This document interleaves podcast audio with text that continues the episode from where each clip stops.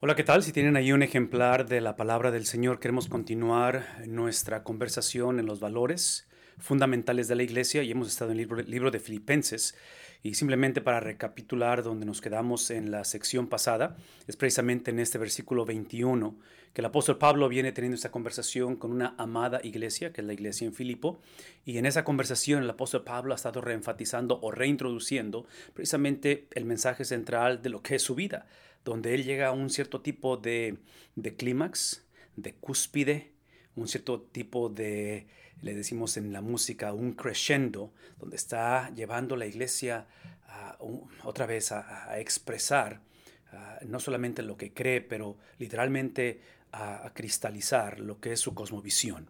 La palabra cosmovisión implica que esta es la manera o los filtros o el filtro a través de cómo él toma decisiones en la vida. Y hablamos de vida porque esta es una carta de prisión y la implicación de una carta de prisión definitivamente es que las circunstancias lejos están de ser ideales o inclusive algo favorable para él. Él está encarcelado, él está en esta condición, en este tiempo obviamente, donde la incertidumbre es el pan nuestro de cada día, Ah, eh, no sabe él exactamente cómo va a terminar su encarcelamiento y en ese contexto nos recordó de la vez pasada que para él, él es la conclusión, para él el vivir es Cristo. Y el vivir es Cristo es simplemente porque Él, a, través del empoderamiento, la plenitud de su espíritu, Él ha dejado de ser víctima de circunstancias. Una vez más, este es el mundo ah, el cual está gobernado por Génesis capítulo 3. Es un mundo en el cual Satanás literalmente está usando circunstancias para ah, recordar o para tratar de distraer al apóstol Pablo.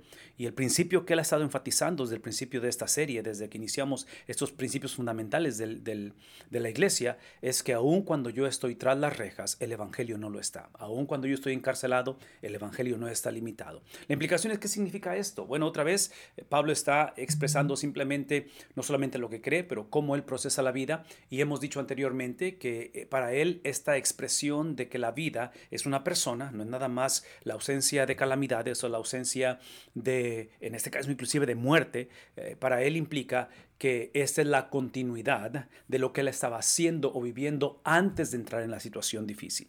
Una vez más, esta es la continuidad de la meta, donde él no ha negociado, no, no está dispuesto a negociar la razón por la cual él fue llamado, que es para vivir en similitud a Cristo. La implicación de ello, obviamente, es de que él delante de Dios, en un contexto de legalidad, Él ha sido muerto, Él ha sido posicionado donde el pecado no tiene autoridad legal sobre, sobre Él. Eso implica que ha sido también muerto para sí mismo, ¿sí? donde Él ha cedido sus derechos y Él ha entendido que la manera en la cual entramos en una relación con Cristo es literalmente el ser negado o el ser muerto a mi persona. Y lo último es la ley. ¿Por qué? Porque Pablo, si alguien sabía de lo que se le llama justicia propia, era Pablo, la obediencia a la palabra de Dios. Él pensaba que él podía obedecer esto, él pensaba que su propio esfuerzo, ser esclavo a sí mismo, es tener la, mi, propia cosmovisión autónoma o individualista de lo que es la obediencia a la palabra de Dios. Pablo dice, he sido libre o liberado de todo esto, tal manera que ahora mi vida, lo que es estar vivo, ¿sí? No es la ausencia de encarcelamiento, no es la ausencia de conflicto, es entender que ahora, independientemente de donde esté, mis circunstancias sirven para cumplir, para unirme al propósito eterno de Dios con respecto a la redención de este mundo. Entonces, quiero que procesemos esto por un momento, porque importante que es el servicio al Señor, y entre paréntesis, es obvio que hemos estado enfatizando esto. Todos sin excepción, todos, toda persona, toda circunstancia, ah, toda creación sirve y va a servir los propósitos de Dios. Es simplemente que Pablo está diciendo, yo quiero hacer esta declaración para que ustedes como iglesia, filipenses, recuerden que nadie, nadie escapa del servir los propósitos de Dios. Es simplemente que se aseguren que el servir los propósitos de Dios sea en el contexto de la perspectiva, la cosmovisión de Él. Esta cosmovisión, una vez más, está enfatizando los principios de, en este caso, de muerte con respecto al pecado, con respecto al, a, uno mismo y a la ley. E, esta imagen que está dejando el apóstol Pablo es literalmente la de un ataúd.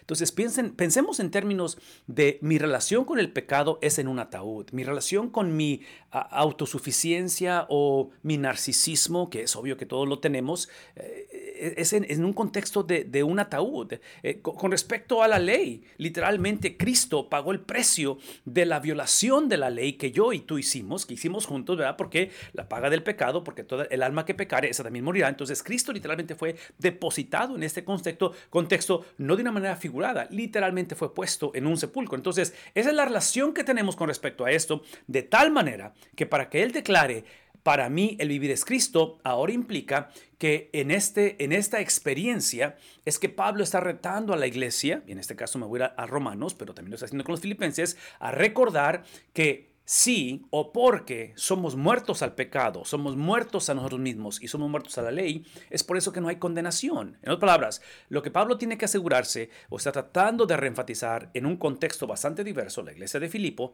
donde trágicamente la gente trataba de defender su posición, su criterio, su teología, sus preferencias personales, su color de piel, en fin, todas esas cosas que inevitablemente todas las tenemos y todos queremos lanzarlas como nuestro currículum, como nuestra defensa. Pablo está diciendo la razón que no hay condenación en nosotros, Romanos 8.1, la razón es por lo que Cristo ha hecho es porque Él fue condenado. La razón no es porque mejoramos o porque entendimos, inclusive porque dijimos sí al Evangelio. Es el producto, el haber dicho sí al Evangelio es el producto de lo que Cristo experimentó. Y lo que Cristo experimentó fue precisamente esto. Fue la separación, fue la condenación. Fue el Padre literalmente condenándolo al Hijo. El Padre trayendo esa maldición sobre el Hijo para que hoy pudiésemos declarar que no hay condenación, literalmente para los que estamos posicionados en la conducta, en la en la vida y en la muerte de Cristo Jesús. La implicación de ella es literalmente que si ese es el caso, porque ese es el fundamento de Pablo, para aclarar que para él vivir es Cristo, es porque mi vida, precisamente por la obra de Cristo, por la muerte de Cristo, por la vida de Cristo, ha sido poseída. He sido posesionado, posicionado y ahora poseído por Cristo. Y como y, literalmente lo que está diciendo es esto, el apóstol Pablo eh, en contra del gobierno romano, que lo tienen encarcelado, y que piensan que él está a merced de, los romanos o de la cárcel o, de las limitaciones, Pablo está diciendo, realmente no estoy a merced de nadie, de ninguna circunstancia. ¿Por qué? Porque ya mi vida no es mía, porque no me pertenece, porque ahora mi vida literalmente ha sido poseída está posicionada a través de aquel que me rescató, aquel que me ha llevado a morir al pecado, me ha llevado a morir a mí mismo y especialmente a la ley. Todo esto eh, es una, es una invitación, es una, un recordatorio y es literalmente una, una reprensión para, y aquí está la implicación, si todo esto es verdad, es para que dejemos la iglesia, el cristiano, dejemos de hacer las paces con el pecado. En otras palabras, si esto es cierto, y hemos sido poseídos por Cristo, si Cristo es el que ahora literalmente ha cautivado, porque la, la implicación es que alguien va a poseer nuestra vida. Antes de Cristo éramos poseídos por el pecado, teníamos una obligación legal al pecado, no era opción, éramos hijos del primer Adán. Literalmente el pecado tenía esa autoridad legal sobre nosotros, pero ahora en Cristo la implicación es que esa esa posición y posesión de Cristo, cuando Él nos posee y Él sella nuestro espíritu, no implica que el pecado es aniquilado. El pecado todavía sigue en nosotros, esa influencia en nosotros, simplemente que ha perdido legalidad sobre nosotros. ¿Qué implica ello?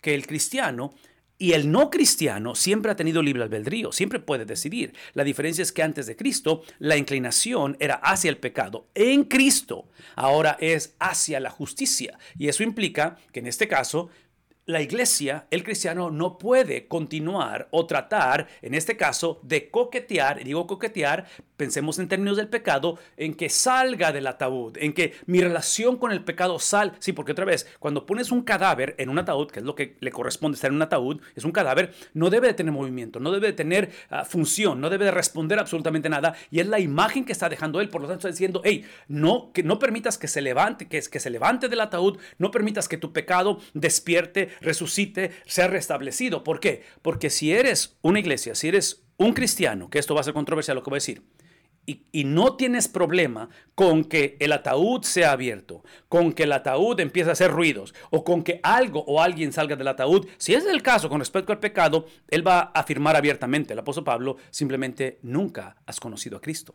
Porque el cristiano no es que no batalle o no esté declarando guerra al pecado. El cristiano es que literalmente, otra vez, su, relación con el pecado es desde una perspectiva donde está muerto a él y cuando empieza a crear un poco de problema, empieza a ver la tentación o caemos en pecado, por eso es que venimos ante el trono de la, de la gracia de Dios para ser perdonados. Todo esto otra vez lo tenemos que recordar y llevar a cabo en la conversación porque de ahí, de esta perspectiva, es que él reintrodujo o ahora sí habla acerca de la muerte. Dice, para mí el morir, porque para mí el vivir es Cristo, ¿verdad? La persona de Cristo, vida es Cristo.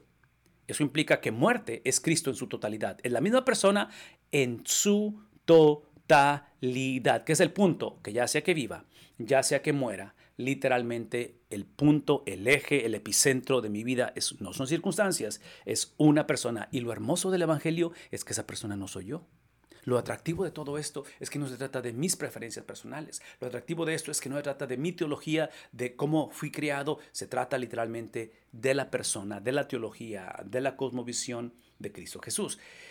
Todo esto, todo esto, que es básicamente la experiencia del Evangelio, es ahora recordar que en Cristo, ya sea que vivamos, ya sea que muramos, literalmente tenemos la habilidad de dejar de preocuparnos por encarar la muerte física, porque no conoceremos la muerte espiritual, y dejar de preocuparnos, y esto digo de preocuparnos trágicamente, no creo que sea el caso de muchas iglesias o muchos cristianos, encararnos con un Dios santo. Y menciono todo eso porque, otra vez, ese concepto de la santidad de Dios ha sido negociado y completamente ignorado.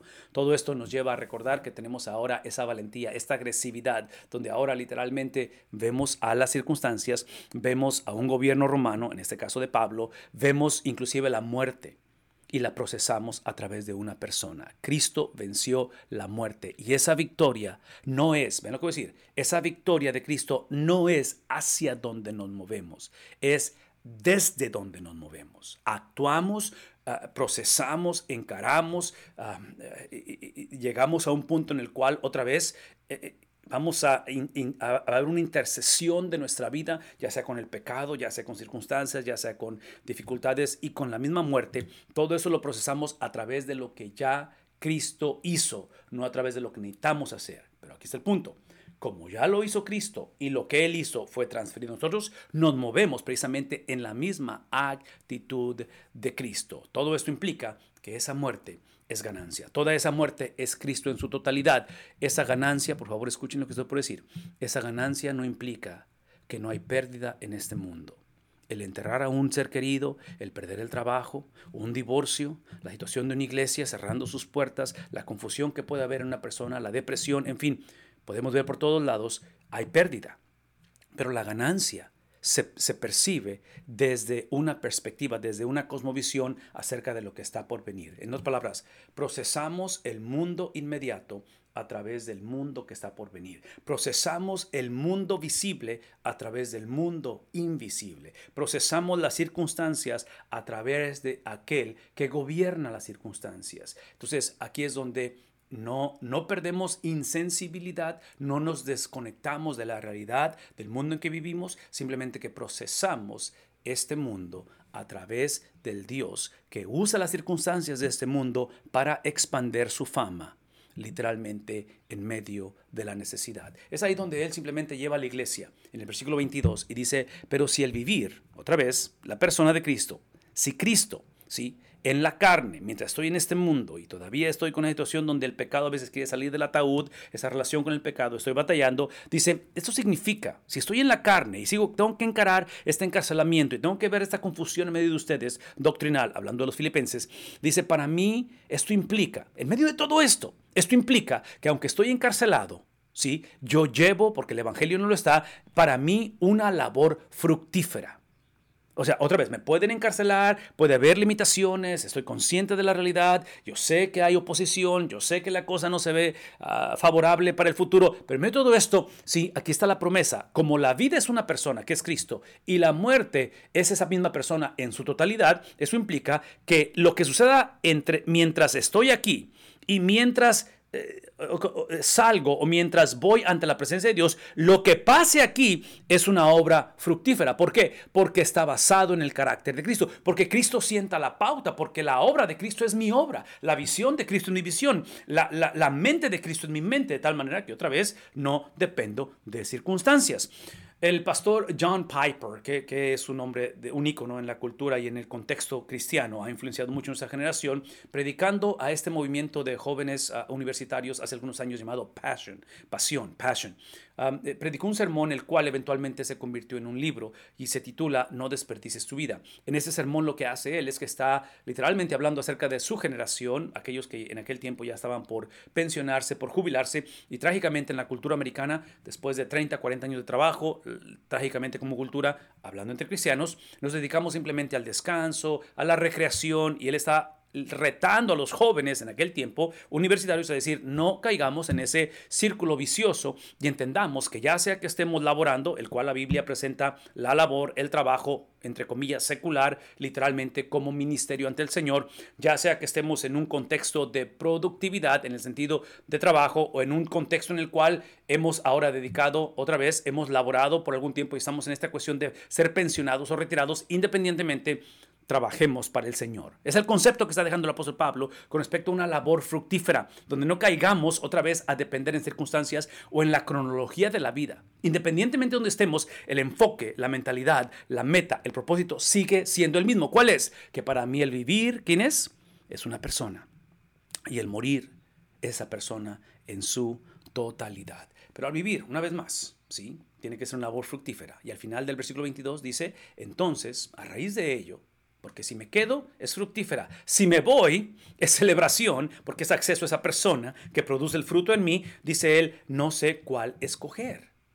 Y no sé cuál escoger porque ambos son importantes para mí, no porque uno eh, sea menos que otro, es simplemente que ahora lo que está expresando el apóstol Pablo es un nuevo sistema de valores. Él ve la vida y la muerte de una manera diferente. E inclusive, hablando de la muerte, el principio es esto, porque procesamos, procesamos la transitoriedad del hombre. Somos ah, transitorios, estamos en esta vida, obviamente, del punto en que nacemos, punto en que morimos, en este mundo. ¿sí? Esa transitoriedad, y en mi mente voy al Salmo 90, que es lo que está haciendo eh, el escritor, que se le atribute, a, ese, atribuye ese salmo a Moisés. esa transitoriedad del hombre se procesa a través de la eternalidad de Dios. Entonces el punto de referencia es Cristo, ¿verdad? Es Dios revelado a través de la persona de Cristo. Eso implica que toda persona muere literalmente a tiempo. Nadie muere a destiempo. La implicación de ello, una vez más, es que cuando el punto de referencia, ya sea de vida o de muerte física, y muerte después de este mundo es la persona de Cristo, Él determina literalmente lo que es la vida, lo que es la muerte. Y todo esto lo menciono porque hoy en día luchar con la cuestión de la legalización del aborto, legalización del ah, suicidio ah, asistido, hablar de la eutanasia, esos son temas necesarios que tienen que otra vez encararse a través de una perspectiva bíblica y en el caso de Pablo es lo que está instando, reinstalando, reintroduciendo en la iglesia que aparentemente estaba batallando con esos principios.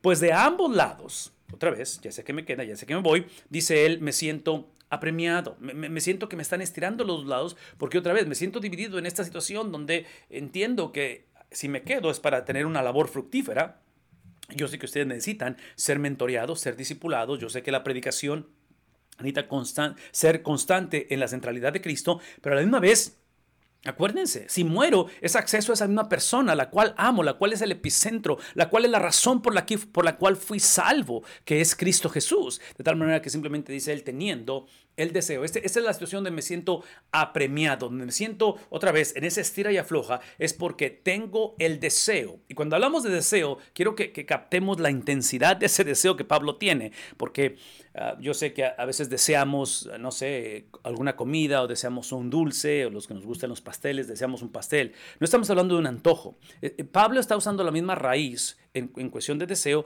que él usa en, en Romanos capítulo 1 para describir la depravación del hombre donde, donde el pecado del hombre nunca ha sido accidental o circunstancial. El pecado del hombre viene por dos componentes. Somos hijos del primer Adán y su rebeldía, rebelión, su afrenta en contra de Dios, desde el capítulo 3 de Génesis, ha sido transferida, imputada, acreditada. No la pedimos, simplemente somos hijos de eso. Fuimos concebidos. Salmo 51, en pecado me concibió mi madre. Entonces, moralmente, espiritualmente, el hombre nace fragmentado. Hay una fragmentación, una, una, una, una rotura en la relación con Dios espiritualmente. Somos hijos del primer Adán, somos hijos de Satanás, le pertenecemos a Satanás. El segundo componente, por qué existe esa relación de pecado, no solamente es porque lo que nos heredó nuestro primer padre, que es Adán, pero porque en cuestión de la del libre albedrío, porque ha sido afectado precisamente por ese primer Adán, e, e, esa, esa, esa influencia del pecado, es que mi voluntad es hacia el pecado. Entonces,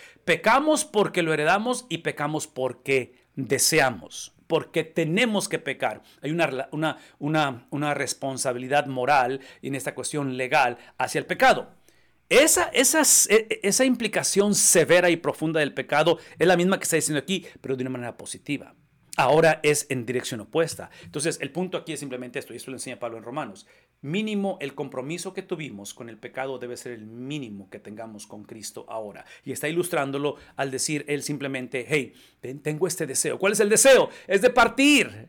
El deseo es de partir, el deseo es que otra vez quiero y, yo sé que, que, si me quedo es para llevar una labor fructífera y no estoy en contra de ello, no estoy en contra de estar encarcelado, aunque yo sé que él no está disfrutando eso, pero él sabe que está cumpliendo la misión, el propósito, él sabe que Dios está en control de cosas y él está desplegando simplemente la gracia de Dios en medio de sus limitaciones, pero en medio de todo eso, él dice, mi anhelo es partir. La imagen de partir es, y aquí en, el estado de Texas, y yo sé que en otras partes del mundo, esta cuestión de las, las, uh, las máquinas que sacan petróleo, ¿sí? son llevadas de lugar a lugar, son portátiles. Entonces, e, esto que ven en la pantalla es aquello que eventualmente cuando terminan de hacer la obra donde quiera que estén, literalmente lo van a desarmar, lo ponen en una camioneta, en un camión y lo transportan a otro lugar. Esa es la imagen de partir, de literalmente ser completamente desarmado en este mundo y partir hacia una nueva localidad. Entonces, aquí es donde él está hablando de esa salir o de ese partir y estar con Cristo. La Biblia presenta la vida después de esta vida, la muerte.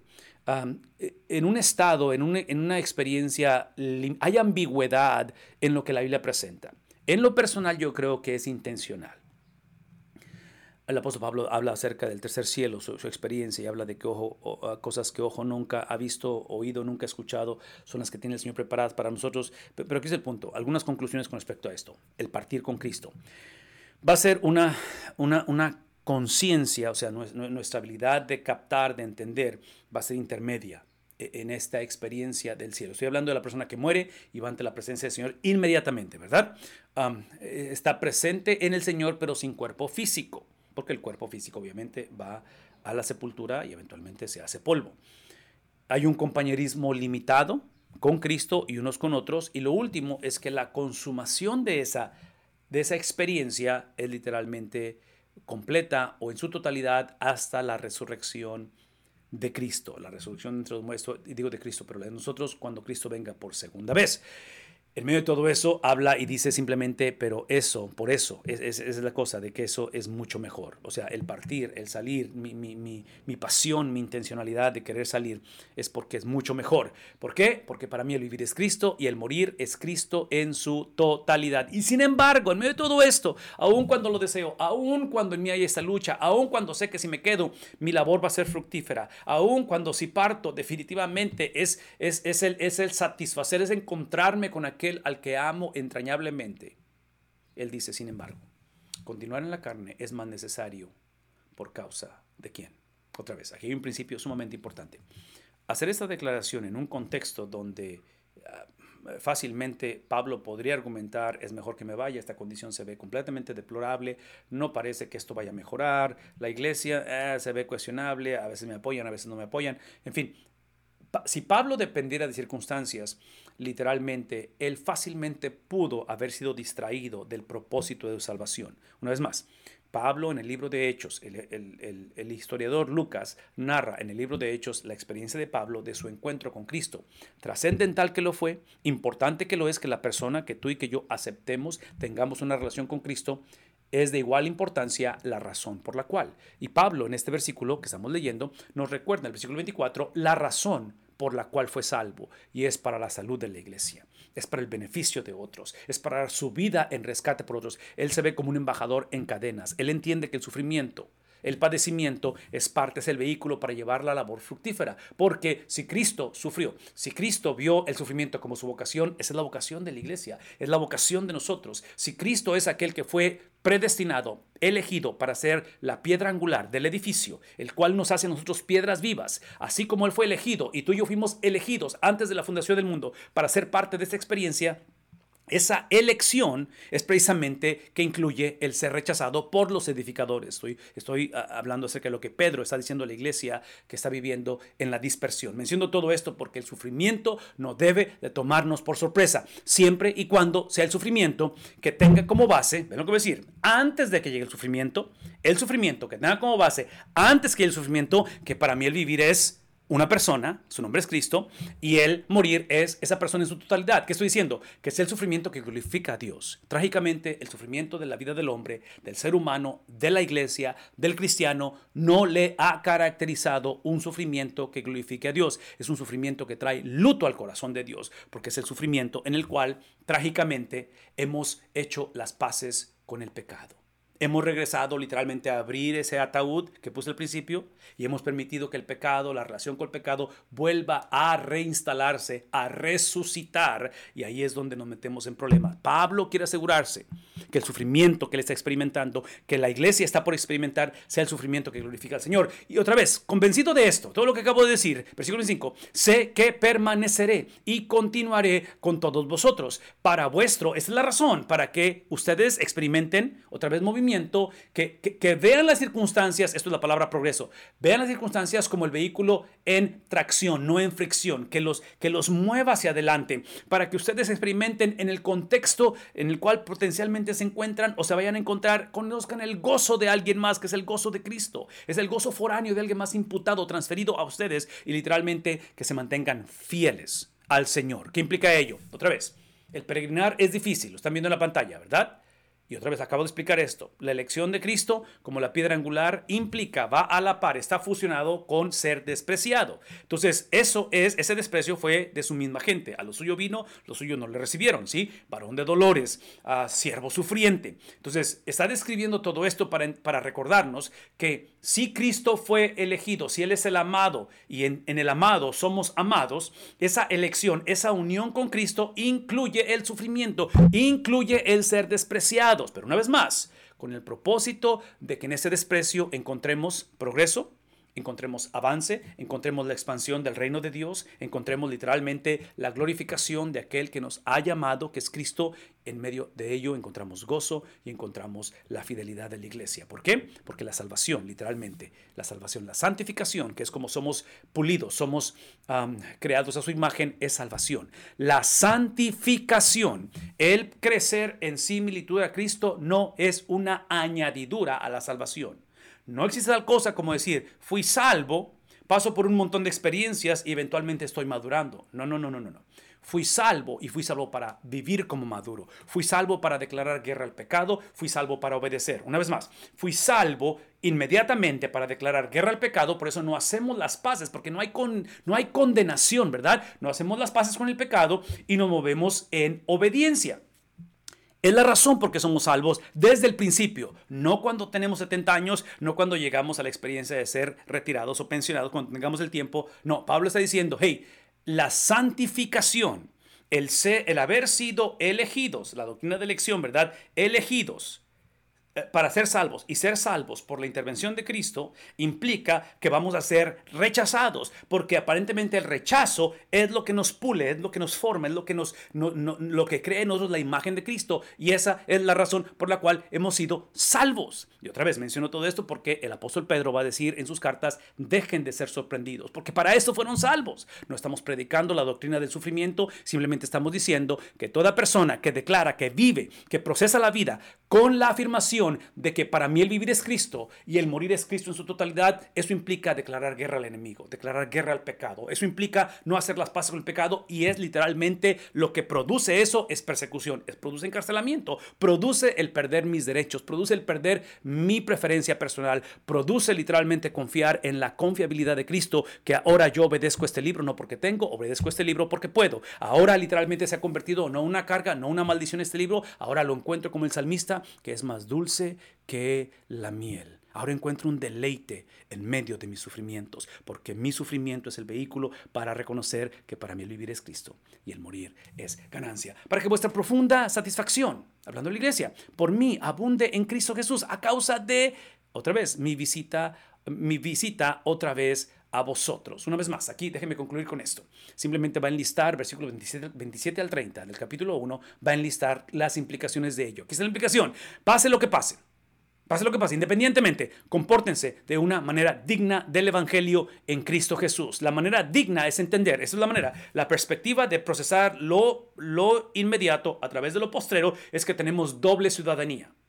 Es que somos ciudadanos de este mundo y estamos en este mundo y declarar guerra al pecado y procesar la vida a través de que para mí el vivir es Cristo, morir es ganancia, va a implicar que esa ciudadanía temporal, ah, transitoria, la procesamos a través de la eterna. La implicación de ella es que otra vez no tengo que obedecer, no tengo que perdonar, no tengo que encontrar e-, ese progreso, ese gozo, esa fe. Es ahora que puedo. He sido empoderado por el Cristo, el cual para mí es literalmente la definición de la vida y literalmente es acceso a Él en su totalidad si es que acaso muero. Ahí termina diciendo esto de este modo. Ya sea que vaya a verlos o que estando ausente solo tenga noticias de ustedes ¿sí? Independientemente de las circunstancias, el Evangelio es reintroducido. Es entender que el Evangelio es arrepentimiento, es fe, es obediencia y perseverancia. Y estoy hablando, obviamente, no de nosotros, pero de Cristo. Cristo no tuvo que arrepentirse, pero Él cumplió la ley, Él fue circuncidado, Él fue bautizado. Entonces, Él no se arrepintió en el sentido de que Él cometió pecado, pero Él cumple la ley y cumple los mandatos para transferirlos a nosotros. Entonces, ese arrepentimiento literalmente es lo que crea Cristo en nosotros. Esta fe es la fidelidad de Cristo. Es el Cristo que está literalmente la noche antes de ser uh, crucificado y está diciendo si es posible es que pase de mi copa, pero no mi voluntad, sino dame la habilidad de terminar la carrera bien. Con respecto a la obediencia, ¿qué podemos decir? Obediencia es simplemente Cristo cumpliendo, obedeciendo todo esto que está enfrente de nosotros, que es la palabra del Señor transferida, imputada y definitivamente su perseverancia, porque el Padre lo ama a su Hijo y lo preserva. El Padre lo empodera el Padre que se separa de Él, el Padre que lo posiciona y lo hace responsable de nuestro pecado, es el Padre que ese domingo en la mañana lo resucita, es el Padre que aprueba su obediencia, es el Padre que aprueba su fidelidad, es el Padre que aprueba literalmente su sumisión a la palabra de Dios, porque es el carácter de Dios. Todo eso es transferido a la iglesia y es lo que Pablo está invitando, está recordando a la iglesia que necesitamos hacer, de tal manera que termina diciendo esto, independientemente de qué suceda, basen su vida en ese evangelio y sabré que siguen otra vez firmes en un mismo propósito. Son firmes por la firmeza de Cristo. En otras palabras, el imperativo, el mantenerme firme, el mandato está basado en lo que Cristo ya hizo. Por eso, una vez más, la lista que ven aquí de arrepentimiento, fe, obediencia y perseverancia inicia con Cristo, no inicia conmigo. Si Cristo lo activa en mí, Cristo lo transfiere a mí, de tal manera que el mandato de Dios está basado no en lo que tenemos que hacer, el mantenerme firme con un mismo propósito como iglesia, está basado en lo que Cristo ya hizo. Una vez más, nos movemos hacia, no, no, no nos movemos hacia, nos movemos desde su victoria, desde lo que Él ya hizo, luchando unánimes por la fe del Evangelio luchando unánimes por la fe del Evangelio y sin temor alguno, porque obviamente este versículo 27 no es una fórmula mágica, instantánea, para que desaparezcan las pruebas. Es cuestión de tiempo. Al declarar guerra al pecado, no permitir hacer las paces con el pecado y vivir en obediencia a Cristo, es literalmente declarar guerra a Satanás, lo cual implica que va a haber, vean lo que está en la pantalla, adversarios. Y sin embargo, alguno a sus adversarios y sin temor alguno a sus adversarios. La imagen es Simba. Es Simba literalmente en esa escena, si, han visto la película El Rey León, donde viene esa estampida, ¿verdad? ¿Recuerdan eso? Esa estampida que viene en contra de él y él literalmente está por perecer. Pablo está implicando que esa es la vida del cristiano. Constantemente estamos en esta amenaza de morir. Por eso él está viendo y procesa la muerte a través de la persona de Cristo en su totalidad. Porque sé que mis días están contados. Sé que guerra contra el enemigo es hablar de alguien que está y que vive como un león rugiente, buscando a quien destruir, aniquilar. Y es por eso que dice él, en cuestión de los enemigos, del adversario, que potencialmente puede ser la misma iglesia, el mismo gobierno, persecución entre los mismos tuyos, entre tus amados, aquellos que confiaste, les confiaste y potencialmente te van a traicionar, dice él, lo cual es para ellos. ¿Quiénes ellos? Los adversarios, para ellos es una señal de destrucción y para vosotros que se mantienen firmes en el Evangelio es una señal de salvación. En Romanos 8:28, Pablo, afirmando esta verdad, dice él, hablando a la iglesia, que tiene adversarios, hablando de una iglesia donde hay persecución y confusión, dice, y sabemos, implica que debemos saber que para los que aman a Dios, para los que su vivir es Cristo y su morir es ganancia, Cristo en su totalidad, ¿sí? Eso implica, los que aman a Dios, dice él, son aquellos que Dios de antemano conoció, versículo 29, 8, 29, Romanos, también los predestinó a ser hechos conforme a la imagen a través del sufrimiento, ¿verdad? Eh, elegido para ser la piedra angular, elegido para ser despreciado por los edificadores. Entonces fuimos creados para eh, ser formados a la imagen de aquel, el cual él, él sea el primogénito entre muchos. Él es la piedra angular, nosotros somos piedras vivas. ¿Qué estoy diciendo? Que la única manera en la cual vamos a poder experimentar que todas las cosas nos ayuden a bien, de acuerdo a Romanos 28, basado en lo que dice el 29, es literalmente cuando procesamos lo inmediato a través de lo posterior, a través de lo que está por venir. Eso implica que para nosotros, toda experiencia negativa estando en la cárcel se convierte en una bendición. A lo mejor va a ser esa bendición en lo inmediato, en este mundo, o va a ser en el mundo que está por venir. No lo sabemos, pero mantenemos esa perspectiva. Para la persona que no conoce a Cristo, toda bendición en el mundo que está por venir será maldición. Será enjuiciada la persona basado en lo que ha experimentado. Aquí hay una implicación muy grande y es con la que quiero concluir. Si esto es verdad, si lo inmediato lo procesamos a través de lo postrero, el cristiano no conoce tragedias, porque toda tragedia, que es tragedia, dijimos al principio, ¿verdad? Que es pérdida para, probablemente para mí, pero es ganancia para el mundo, para el Evangelio, esa pérdida, ese llanto, ese luto, ese sufrimiento se convertirá en gozo. Eventualmente, Él simplemente nos lleva a pensar, para ustedes, en cambio, es la salvación. ¿Y esto? ¿Qué es esto? La salvación proviene de Dios, porque a ustedes se les ha concedido. ¿Qué se les ha concedido? Otra vez, lo que Cristo ya ha hecho, ese indicativo, esa salvación, ese Cristo que es la salvación y que e, especifica la razón por qué somos salvos. Y dice, se les ha concedido, vean esto, se les ha concedido, versículo 29, se les ha concedido no solo la habilidad de creer, no solamente se les ha empoderado, no solamente ha habido regeneración en sus vidas, pero también de sufrir por Él, de entender y de mantener la perspectiva por la cual ustedes han sido salvos. Entonces, iglesia, entonces, generación, el llamado es a creer. Y, y ese creer tiene un objeto, es la fidelidad de Cristo. Creemos que Él es creíble. Tenemos fe en su fidelidad. Eso es demostrado en que cuando, no si, sufrimos, cuando nos negamos a nosotros mismos, cuando declaramos guerra al pecado y obedecemos, que es la combinación perfecta para sufrimiento, es lo que forma en nosotros el carácter de Cristo. Pues sostiene la misma lucha. Esa agonía, ¿verdad? Esa lucha. Porque esa agonía, lo que está viviendo el apóstol Pablo, que antes me vieron a mí sostener. Ustedes la sostienen porque la vieron en mí sostener y que ahora saben que sigo sosteniendo. No hay cosa más apremiante en un contexto en este 2022, todavía en medio de una pandemia, de buscar y de tener líderes como pastores, como padres, como varones, como damas, como líderes. Tenemos la oportunidad de literalmente moldear, modelar y, y, profesar y confesar verdades que son aplicables en nuestro diario vivir. De tal manera que cuando Él habla acerca de cómo ustedes, Él está haciendo la exhortación de lo que deben de hacer, porque Él lo está viviendo, Él está escribiendo desde la cárcel, Él está mostrando que el Señor literalmente es su vida. Para mí vivir es Cristo y el morir es Cristo en su totalidad. Estas son las cualidades que esperamos que oramos que haya en el liderazgo de la iglesia.